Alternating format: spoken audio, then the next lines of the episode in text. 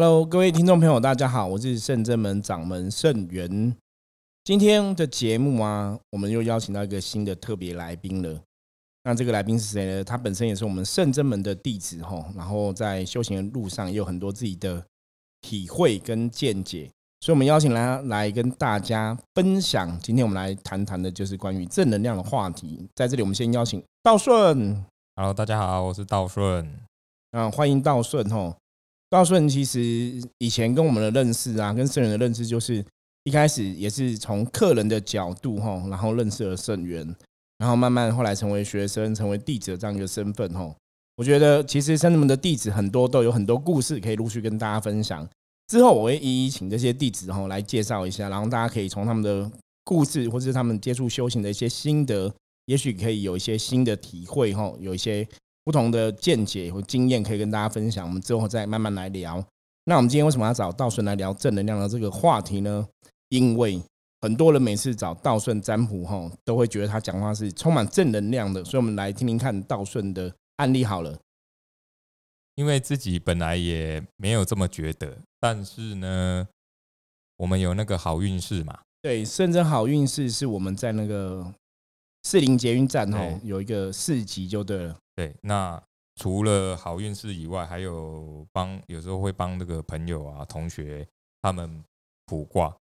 后来他们也觉得我们这个卜卦象棋，我们是象棋卜卦嘛，对他们也觉得非常的准，就会开始讲一些 心里的话这样子。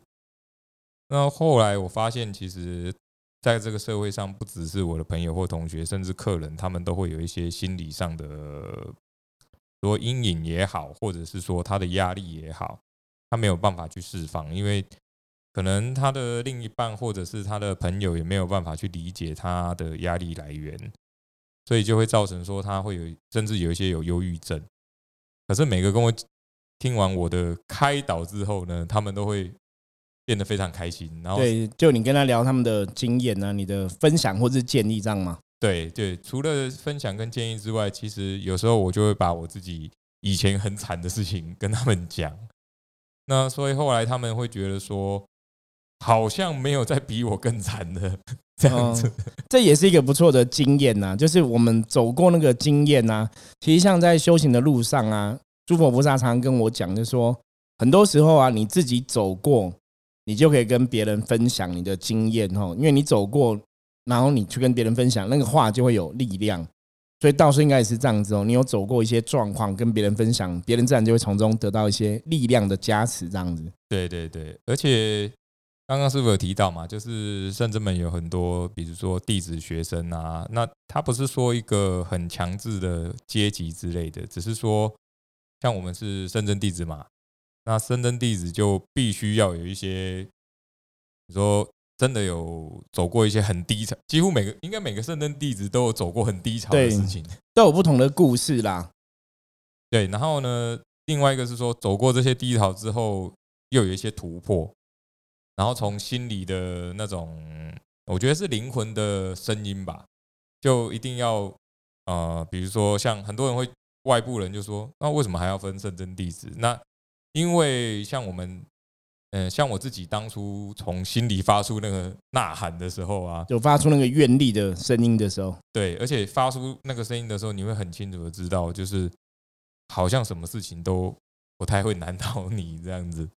所以心理的力量其实非常的重要，就是你心里的力量，你的念头怎么想，你心里的能量怎么想，甚至说你的灵魂的声音哦。有些时候我们讲修行，其实在看的是灵魂的声音。所以一般像像刚道顺讲到的愿嘛，这个愿其实重点是你灵魂的发生哦。那当然在灵魂发生之前，你心里要先有声音出现哦。那我觉得当你有那个能量出来，你有那个念头出来，很多事情能量自然就会不一样。对，那所以后来就是呃，圣真弟子或弟子学生，其实每个都有各司其职。对，各司其职，因为我们圣人们分这个圣真弟子或弟子学生之类，是让大家去了解说。我在什么位置？我要做什么样的事情？吼，就也是一个学习呀。对对对，所以不过圣人弟子他，我刚提到嘛，就是发出灵魂的呐喊，所以他的你说愿力也好，或者是说他的呃发心也好，他的那个能量是也不是说能量，应该是说他的愿力是很强烈。对，因为愿力跟心念结合在一起，那个力量就会非常的巨大。对，那另外一点说，那圣真弟子其实有一点要比别人更重要，就是我们要去发现负面的情绪、负面的能量。对，觉察负面的情绪，哈，不管是深圳弟子，其实我觉得整个深圳们，甚至你是伏魔师，或者说你是在做灵性的工作者，我觉得觉察自己的负面状况都很重要。啊，顺便刚刚纠正一下啊，刚刚师傅有讲说是不是只有深圳弟子是这样没有错，只是说因为深圳门有很多，比如说学生弟子，甚至是善信客人嘛，那深圳弟子的。责任是 比较大一点点的，所以我们要很快的就要察觉有没有负面能量。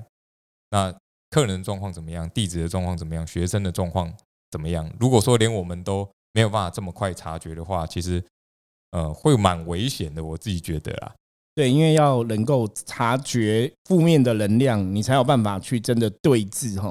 我们讲说这是那个伏魔师。的特殊技能，对，有被动技能，被动对。之前我跟道顺有聊过哈，我们说伏魔师有个被动技能，就是你只要成为伏魔师的那一天起呀，你对能量就会比较敏感。那对能量比较敏感有个好处，就是当你陷入一种负面的状况的时候，你很快就可以觉察出来。那你觉察出来，你有负面状况之后。你才能对症下药，才能去把这个负面东西转化成正面，这个非常重要哈。所以在我们今天跟大家分享正能量部分来讲的话，第一个到时候就提醒大家，就是你要觉察自己的负能量。而且很奇怪的就是，当你加入正正门的时候，你开始会发现，有的脸，有的人脸是黑的，有的是正常的。对，就是那个。观察气色哈，你会突然增加技能，对，这很奇怪，就可以看得懂别人的气色。那我知道，像有些人，像到时候对味道也很敏感嘛。对，有一种那个特殊的味道。对，因为能量其实能量有些时候我们讲它这种味道，就像有些有些人在喷香水，你那个香水闻起来是舒服的，是觉得哇是很好闻的，你就觉得那是一种正面的感觉。那有些人香水会让你觉得恶心，有没有？有些人香水喷太多了，是混着其他味道。那个味道基本上来讲也是能量的一种吼。那后来为什么要特别来提正能量这件事情？因为我自己也有在工作嘛，对，然后还有去上一些比如说心理学的课、成功学的课，然后看一些这些书。后来我发现我自己这样统整下来之后，我发现一件事情，就是我们人其实是一个蛮奇怪的生物哦。虽然这个世界上有很多正能量。可是呢，我们都会很容易被负面的能量影响，就是比较不会常常让自己处在一个正能量状况嘛。对，那为什么会会容易被负能量影响？因为人其实我自己得到一个结论，甚至是国外有一个那个成功学的讲师哈，他其实有提到一件，我觉得他讲的非常的正确，就是人其实一直活在恐惧当中。为什么要恐惧哈？因为他有提很多点，第一个是当你出生的时候，你就开始恐惧死亡这件事情，然后所以是因为这样出生才会一直哭吗？对，这其实他只是这样讲，因为没有人说出生的时候说哈哈我来了这个世界，其实每个人都是哭着来的，所以哭着来可能呢，我觉得这个说法我以前好像有听过类似的说法啦。对，因为他那个成功学讲师有提到说啊，你一出生就开始恐惧死亡嘛，那你上学就开始恐惧要交功课。上班就开始恐惧会不会有钱，所以每个阶段都有不同的恐惧，就是。然后，因为这些恐惧其实占了我们很多生活的一大部分。是。那之前师傅有提到嘛，能量是一种，比如说吸引力，或者是说它是一种惯性也好。对。当我们习惯恐惧之后，我们第一个时间会察觉就是负面的能量。哎，你就不自觉一直处在恐惧的状况里面。对，而且其实我觉得这个是一个，因为我们自己有宗教信仰嘛。所以我们很容易去呃发现负面能量，然后去转化它。可是我觉得这比较大的差差别，是因为圣真门的信仰里面来讲，其实一直很强调就是要觉察自己的情绪，或是觉察自己的能量。因为当你了解自己的能量或是情绪处在什么阶段，因为像我们是伏魔师嘛，我们讲的是降服心魔、驱除外魔嘛，所以你要了解自己心的能量，其实是非常重要的。因为了解你的新的能量状况之后，你才有办法去。降服这个心魔哈，才能让这个外魔不来靠近。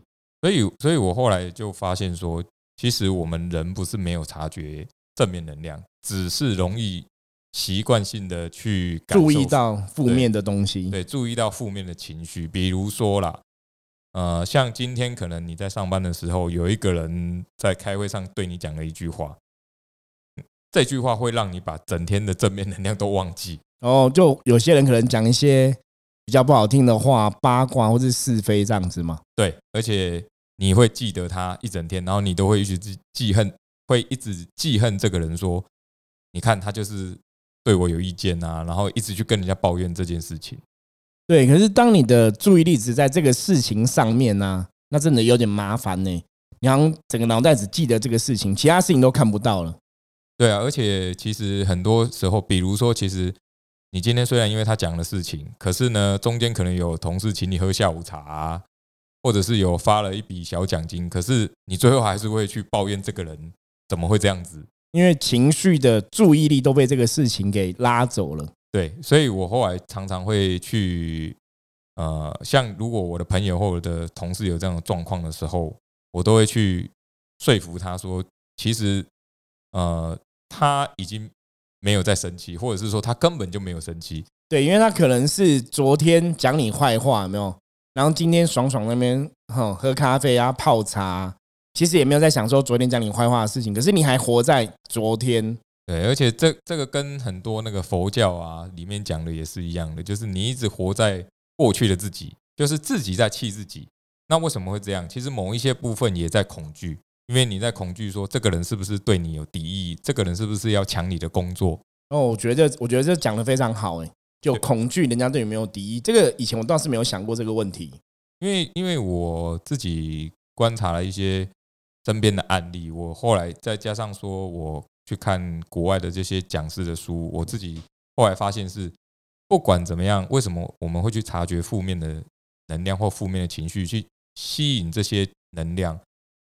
恐惧真的占了很大百，几乎百分之八十九十的部分。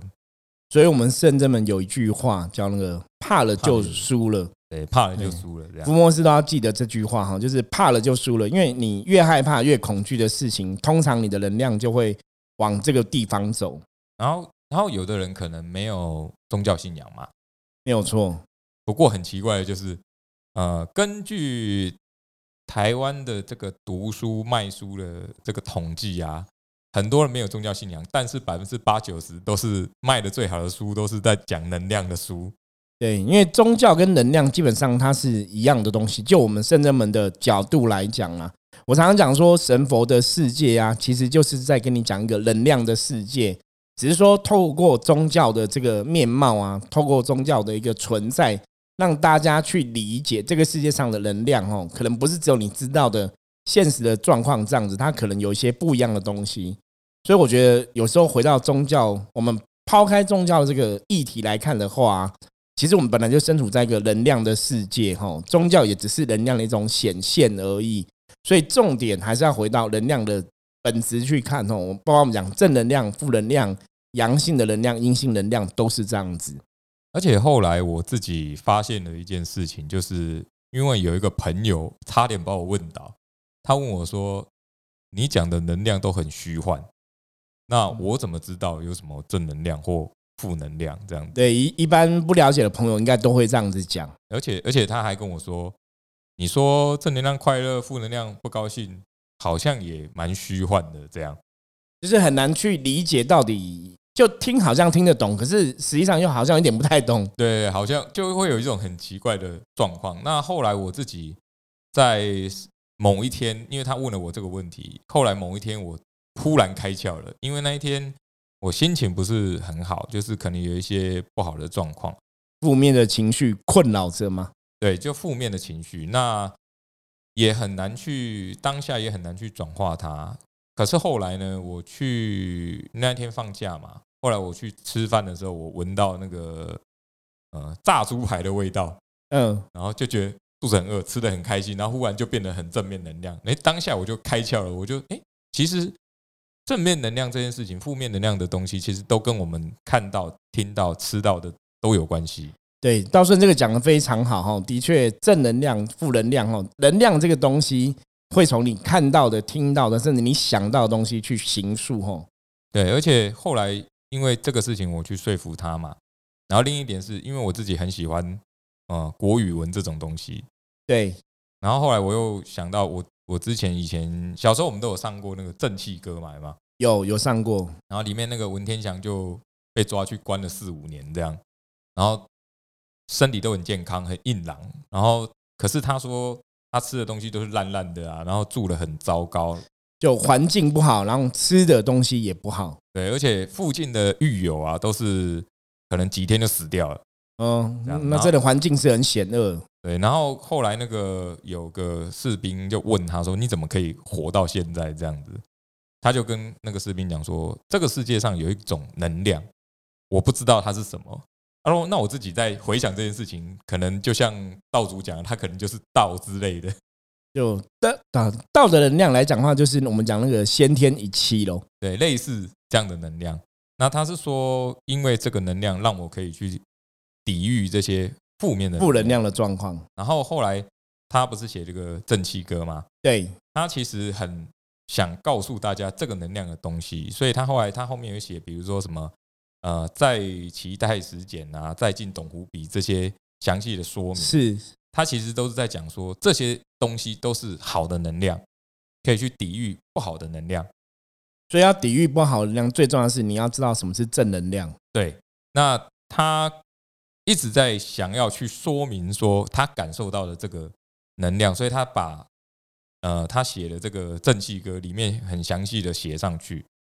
所以我后来我又在回想这件事情的时候，然后我又刚刚讲嘛，我闻到这个好好闻的味道，是猪排的味道。对，猪排的味道哈。然后比如说又看了一个很好的看的电影，其实我那时候我就在想说，嗯，其实这个东西它就是一个正能量。对，那所以说你当下的负面就不见了吗？对，就不见了。尤其是吃到很好吃之后，对，就更开心了这样子。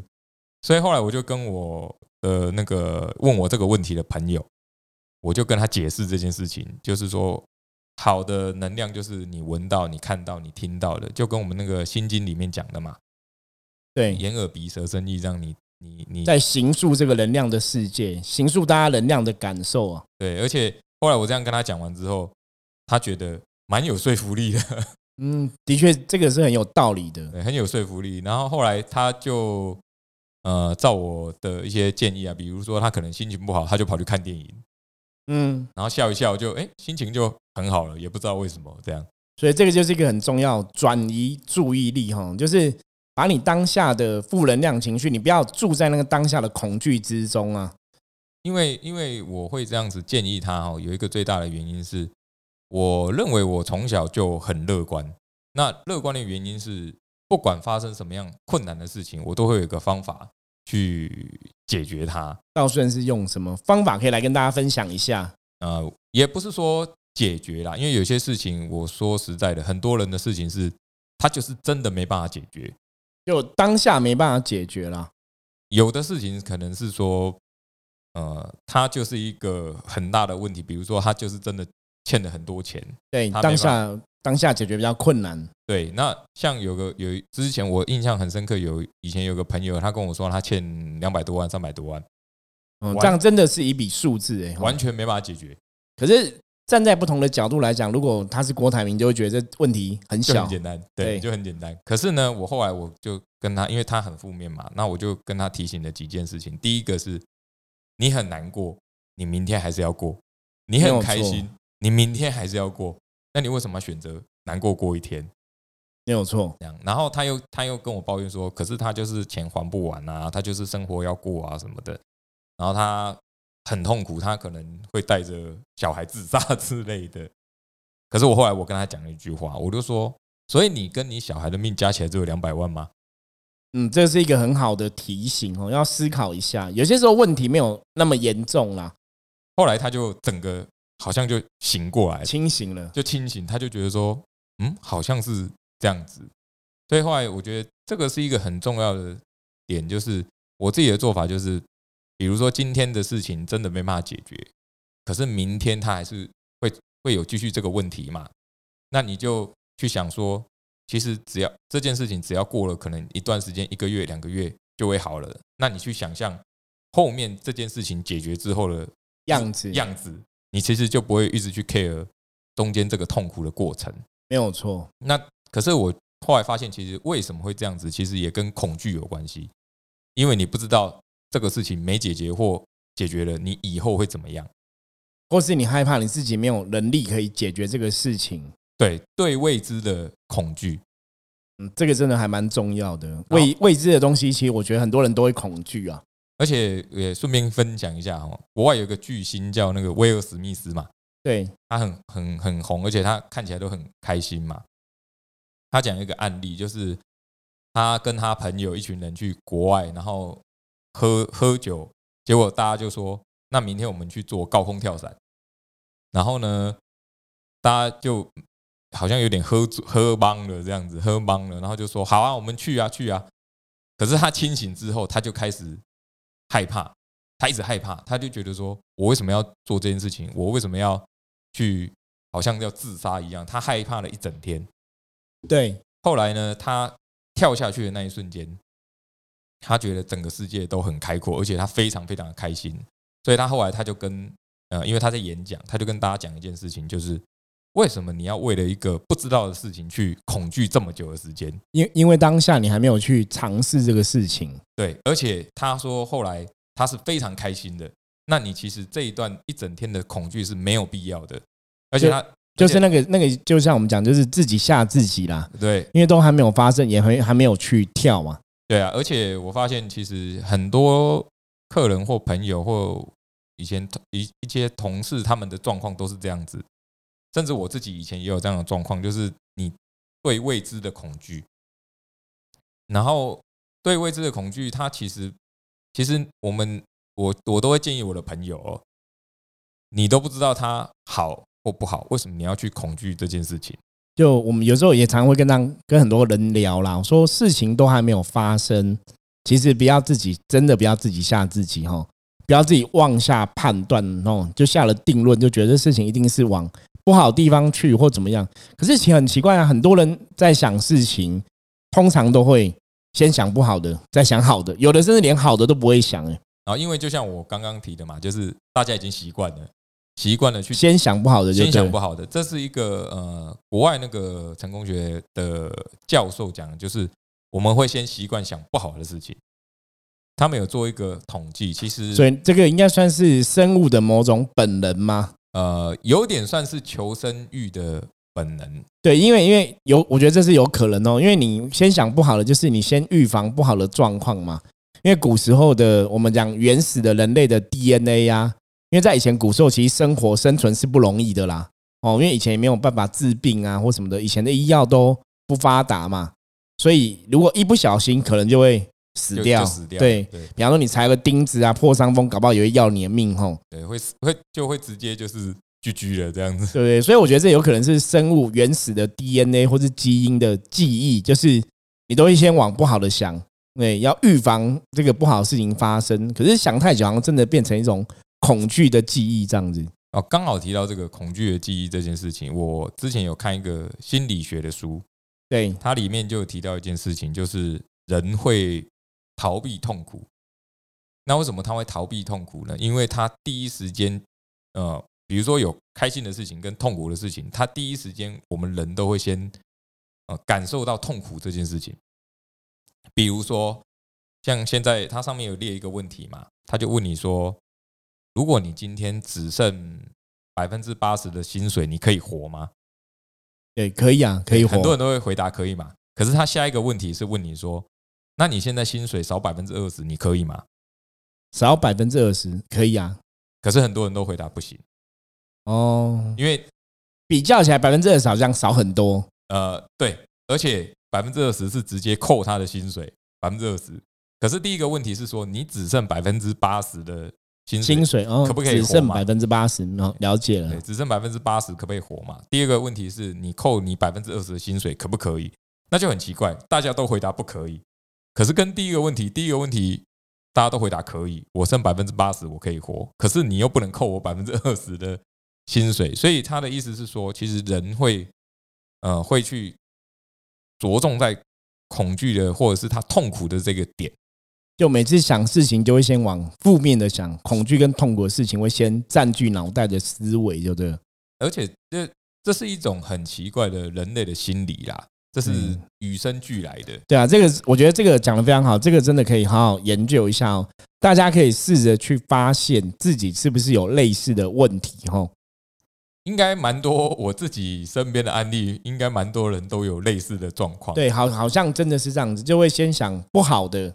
呃，而且我举例来讲，大家可以先想一下哈，比如说你如果现在有工作，然后呢，可能工作或者是你的朋友有一个你不是那么喜欢的人，那国外的心理学导师他有一个方式是说，你想办法想一想他的优点。去想这个工作上的优势吗？啊，这个人的优点，然后这个人的优点的人，你你你讨厌你不喜欢的这个人，你可以想一下他有什么优点哦。那很多人其实自己去思考的时候会发现，哎，其实对方有蛮多优点的。那最后你就要检视自己，说为什么会讨厌这个人？嗯，因为有些时候是自己跟自己过不去，所以去讨厌这个人。他可能是十年前讲的一句话，你讨厌他，讨厌十年。很多很多案例嘛，像我我举例来说，我以前大学的时候的同学啊，因为毕业典礼的时候，他最好的朋友跟他讲了一句话啊，我有点忘记是怎么话了。他因为这句话跟这个人绝交十年。哦，这很严重。他到底讲了什么话？我我有点忘记了。可是后来他们有一天在一个同学的婚礼上遇到的时候啊。他其实两个人都很后悔，因为会觉得说，其实这句话现在来看没有那么严重，没那么严重。那只是说当下，呃，讲这句话的人害我那个同学心里很痛苦。对，那他就会觉得，他就被这个负面情绪纠缠，就十年以来一直脑袋只记得这句话，都忘记了这个人可能曾经是他很好的朋友。对，而且其实这个人他后来他们两个后来又。呃，变成好朋友的时候，其实他的朋友对他从以前同学的时候就很好，就一直都很好，然后甚至会照顾他生病的时候照顾他什么的。那可是就是因为一句话，就你因为这句话产生的负面情绪，把他所有的正面情绪全部否定。所以这边讲到，我觉得人跟人彼此的沟通啊，也真的很重要哈。很多时候对事情不了解，你其实可以。大胆哦，提出勇气去理解到底是哪边出了问题。对，因为也许当事人只是说者无心嘛，或者说他只是开了一个玩笑哈。那个东西也许当事人自己没有意会啦。那我们听到话的人自己有一些想法，然后一直把它放在心里面，我觉得这样真的还蛮伤的。对啊，而且哦，我后来想起来，为什么他的朋友会讲这样的话？呃，因为他的朋友，我自己去理解、去了解，我发现他的朋友是爸妈离婚，然后吵架，然后两个都不想养他。那他当下其实心情心情是很不好的，所以他当下处在他自己的负面情绪中。这就像我们圣真门教了嘛，你有没有同理心？而且对方其实是因为负面情绪、负面的状况，所以讲出了这句话。可是我。我们没有同理心，我们只听到说他讲这句话很伤我的心。对你，你当可是当下这个同学知道他的状况吗？他完全不想要去了解他到底怎么回事。嗯，所以我们有些时候常常跟大家讲说，你当你听到对方，比方说，哎，这个同学对我一直都很好，然后怎么今天对我讲话这么机车，突然变一个人吼？有些时候我有跟大家分享，我说你要去了解，是不是他今天真的发生什么事情了？因为以往他对你都很好嘛。所以刚刚道生讲到说，我觉得同理心真的很重要，就是要去了解。如果说这个人平常都不是这样子讲话，现在突然来一个很机车的讲话，哦，搞不好真的有些什么事情发生。所以大家还是要学着吼，站在对方的角度去想一下事情。后来我就把它延伸到啊，我朋友的，比如像我刚刚讲了嘛，我朋友的工作，我请他去思考一下啊，他讨厌的这个人的状况。那后来他自己有发现，他很讨厌的这个人年纪蛮大的，只是外表看不太出来。是，然后呢，他其实家里有很大的经济压力，了解，所以他不能失去这个工作。可是呢，因为他年纪很大了嘛，那他又没有进步的空间。他已经，嗯，我们讲说年纪大的话，他的思考啊，然后他行为其实都会比比年轻人要慢一点点，所以他其实。已经没有什么竞争压力了，所以他不能失去他的工作。没有错。那他像这样的人怎么办？他可能就会做一些小动作啊，然后去呃讲一些别人的八卦啊之类，的。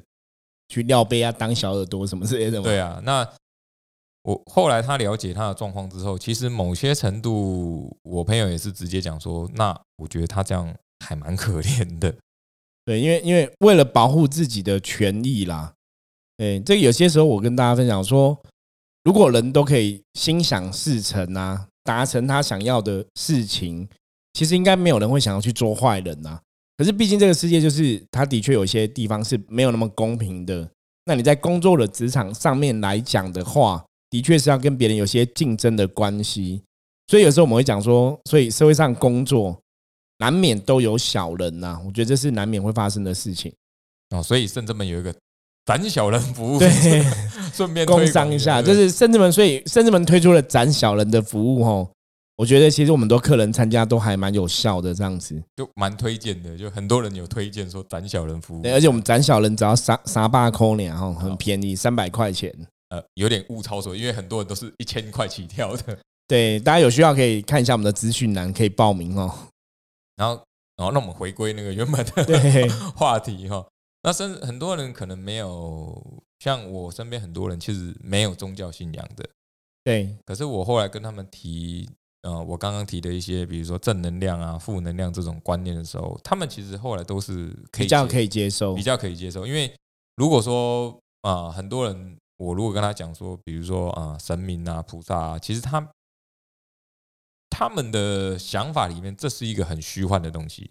对，因为没有宗教信仰的人，他也许会尊敬啦，会尊重，可是他们其实也真的无法了解这是怎么一回事。而且，呃，有的有我身边有一两个人，其实虽然说他原本没有宗教信仰，但是后来到人生最谷底的时候啊，有有一个是去信基督教，对，然后一个是去信，就是像呃我们拜拜道教、佛教这样子。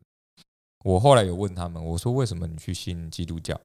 那他后来是因为他家里发生了很惨的事情，这是就私事，我们就不讲。那他后来是说，因为他在基督教有感受到爱，感受到神的爱。对神的爱。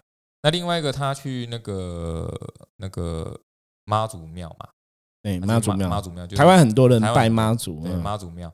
那他也跟我讲了同一件事情。也是感受到神的爱。对，因为他就寡杯嘛，就是庙的寡杯嘛，然后他就连续寡了好像六个醒杯还是几个，我有点忘记了。那他也跟我讲同一件事情，他说因为我感受到好像真的有个神也好，或者是什么能量也好存在也好，对存在。那后来这这几个人，我我身边很多案例都是本来很铁齿，然后后来变得比我们还虔诚，就很虔诚，非常非常虔诚。因为有些人真的遇，当你遇到一些问题的时候，我常常讲说，有些事情是人类世界，或是人类，当你真的遇到一些困境的时候啊，你当下可能真的没有能力去解决。比方说，刚刚道顺分享的嘛，负债两百多万，对对，有些人来讲，两百多万真的会要人命啦。其实我以前就遇过个客人，他们只负负债五十万，他就跟我讲说：“师傅，其实我们想要自杀，因为我们觉得我们没办法面对这个状况。”那你看五十万跟刚刚道顺讲的两百多万，其实差了四倍哦，所以每个人的面对问题的状况其实不太一样。可是最重要，我觉得刚刚道顺讲了一个重点，就是事情总是会过去。那如果你能力现在不可解决的话，怎么办？其实这时候宗教信仰真的很重要哈。我觉得宗教信仰就是一个光明的希望。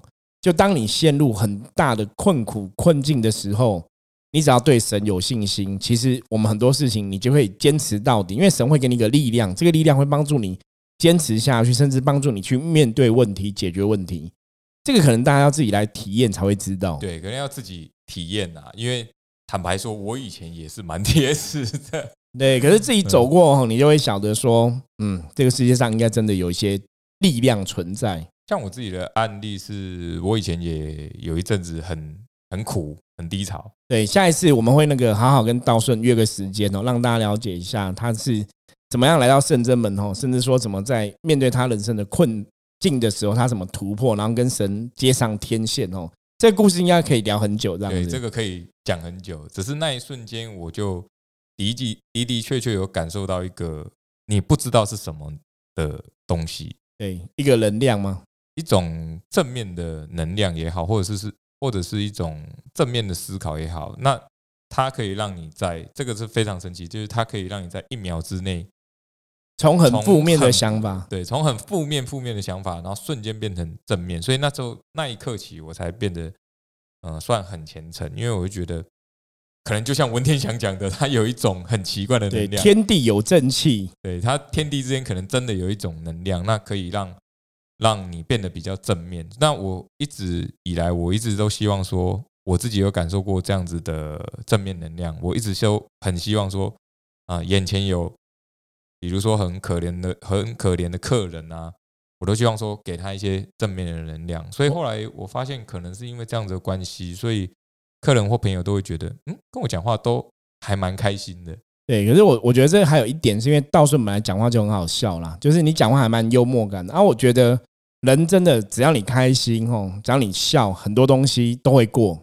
啊，我不过这个是个人个性的关系啊，人格特质不同啦，人格特质对这样子啊。那最后我还是要跟大家提醒一下哦，就是这个我们先撇开宗教的元素元素，我们不要对谈哈。其实很多心理学跟成功学的导师都一直在强调一件事情，就是我们其实第一个是像，比如说像国外有一些莎士比亚啊这种很有名的人，其实他们会成功，其实他们都一直提到一点，就是低潮的事情它就是会过去。对，好，那只有坚持到底的人，他才会成功。没有错，坚持到底非常的重要。那这就跟宗教没有关系了嘛？的确，啊，这就是这些，比如说伟人也好，然后心理学、成功学讲师讲的也好。可是其实他还有一点，就是他们其实最后都会强调说，比如说为什么这个人会成功，其实他都会强调说，因为他突破了他的恐惧，他跨越了这个恐惧。他们的话里面都会提到“恐惧”这两个字。所以面对恐惧，面对你害怕的问题是非常重要的。那这又回到我们原点嘛，就是为什么我们会去容易感受到负面能量，反而忽略了正面能量，就是因为我们一直在恐惧。因为我总结一下道顺今天分享，我觉得他讲的非常好哈。其实有些时候我们跟很多朋友分享，我说解决问题呀、其实有四个东西可以记住哈，一个叫面对它，然后接受它，接下来是处理它，最后是放下它。那面对它，大家知道吗？问题出现，你要面对它，甚至恐惧出现，你要面对你的恐惧，然后去处理这个部分。那处理完，当然它得到解决，这个问题就往好地方去。可是有些时候，你真的这个问题当下的确是没有能力，或是当下没有办法解决了，怎么办？其实就是最重要一个，就是放下它。放下它不是说你不要处理它，不要解决它，而是说这个问题我现在解决不了。比方刚刚前面讲的，他现在就是要还负债两百多万嘛，可是你现在也不可能一夜之间赚到两百万，所以你只能先把它放在一边，我先做我当下可以做的事情，吼，先把它放下来，然后之后有能力慢慢来处理跟面对。不过有个最重要的重点，大家要了解是人生的问题，或是人生的恐惧，吼，基本上你没有处理它，它那个东西都会一直存在。而且我们很多客人好像就是因为刚刚师傅讲的，他一直存在，然后最后甚至忧郁症啊，然后甚至有我们讲传统卡到卡到卡音的问题，就是被负面能量侵袭到已经深入谷底了啦。而且不是只有一两个，我们见识过蛮多个的。对，因为深圳们的专长，我们在帮助大家降服心魔、驱除外魔哈。重点就是帮大家找出你为什么有负能量，你的负能量是从哪里来的，然后我们可以用什么样的方法来给你正能量哦。不管是透过宗教的方式，或透过所谓的心理智商的方式哈，就是给你找到问题的点。所以我觉得今天其实重点跟大家讲，就是当你有恐惧出现的时候，有问题出现的时候。真的要勇敢面对，我觉得这是大家第一个要提醒大家的部分。那第二个，当你面对之后，接下来就怎样？你要试着去处理它。那如果现在没有能力处理，我们先放在一旁哦，之后再慢慢来处理。可是我觉得今天有个最大的重点，就是道顺前面讲了嘛，我们真的要面对恐惧，因为通常我们就是一直害怕恐惧，你反而把注意力都放在恐惧上。可是当你面对它之后，其实你是有勇气的去找到问题来解决，这个就非常的重要。然后补充一下，如果你真的已经没有任何办法，然后也不知道怎么面对恐惧了，可以拨打圣真门的电话。对，其实最后这个怎么样影响正能量，最重要就是要知道，当你真的不行的时候，你可以找圣真门。对，找圣真门。对，这个好像是蛮蛮不错的 方法哈。好啊，那我们今天谢谢道顺的分享哦。我觉得就是圣真门的伏魔师有句话叫“怕了就输了”，所以其实面对恐惧，然后试着解决恐惧啊。如果真的不行哈，你没办法靠自己的时候，没有关系。你还有圣真门的人可以找哈，这是一个非常好的方法。那我们今天谢谢道顺，谢谢，谢谢大家，拜拜，拜拜。